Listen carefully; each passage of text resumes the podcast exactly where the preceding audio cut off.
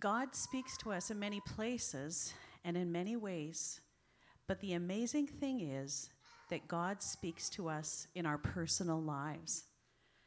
I grew up the youngest of three with two older brothers, deeply loved and treasured by my family.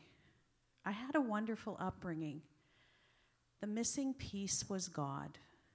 We attended a church, but it was a place where people talked about the things of life, not the things of God. It wasn't the kind of church where I heard a clear and straightforward explanation of Jesus Christ. He was referenced and revered, but he was not personally accessible or personally known. I had a nightly prayer ritual. At my bedtime, I prayed. Now I lay me down to sleep. I pray the Lord my soul to keep. If I die before I wake, I pray for the Lord my soul to take. What was intended to be a healthy spiritual practice instead led to a deep inquiry and terror of death. I think I was six or seven years old when I began to reiterate if I die before I wake, if I die before I wake, I pray the Lord my soul to take. What does that mean?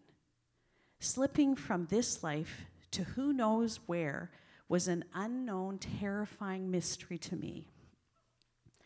These were the early stirrings of my desire to know God. In high school, my emptiness and spiritual darkness intensified. My musical influences were the great poets of the 60s Bob Dylan, Joni Mitchell, and Neil Young. They inspired numerous questions and provoked greater confusion. Adventure, travel, and experience seasoned my life. However, along the way, I had a deep longing to anchor my life to something. I was a restless wanderer. In university, I studied Native studies and was introduced to spiritual, Native spiritual practices. I attended ceremonies that left me empty and hungry for something more. But by God's wonderful grace, I had known some Christians, friends who openly talked about God and referenced the Bible. Their clear and transparent Christian explanations intrigued me. I started to read the Bible. It was in the third chapter of John where I was introduced to Nicodemus. Like me, he was also secretly meeting with Jesus at night. In John chapter 3, verse 3, Jesus declares to Nicodemus, I, t- I tell you the truth, no one can see the kingdom of God unless he is born again. No one can enter the kingdom unless they are born of the water and the Spirit. Flesh gives birth to flesh, but the Spirit gives birth to the Spirit things started to make more sense. I read and studied the scriptures voraciously and started to talk to God.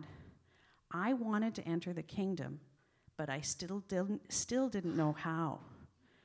It was early November 1980 when I had a powerful and transformative dream.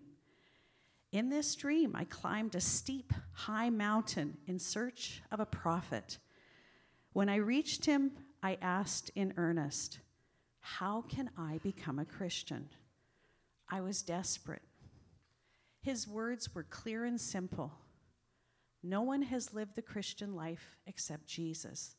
It's all about Him. That's how you become a Christian. You believe in what He has done. The moment and that moment, the gospel made sense to me for the first time and God's spiritual seed was planted in me. The Holy Spirit conceived my spiritual life. That we seed gave birth to a spiritual baby who is now 37 years old. God has changed my thinking, my behaviors, my desires, and my passions. I was walking on a self serving road of pleasure and confusion.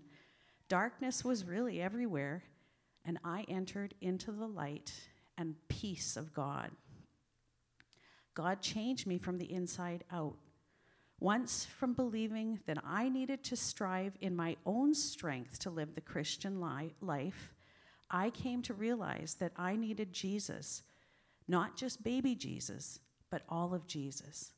I needed Jesus who lived a perfect life and then took all of my imperfections and sins, died the torturous death on the cross, and lived for me. In 1 Peter 2:24 it says, "He himself bore our sins in his body on the tree, so that we might die to, to sins and live for righteousness.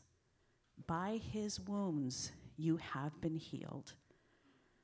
I became a servant of the gospel by the gift of God's grace given me through the working of his power. And my life has been abundantly blessed with a wonderful husband and family, church community, and so much more than I could have ever asked for.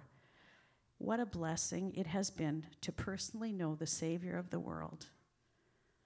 During this Christmas season, be like the wise men and come and worship him.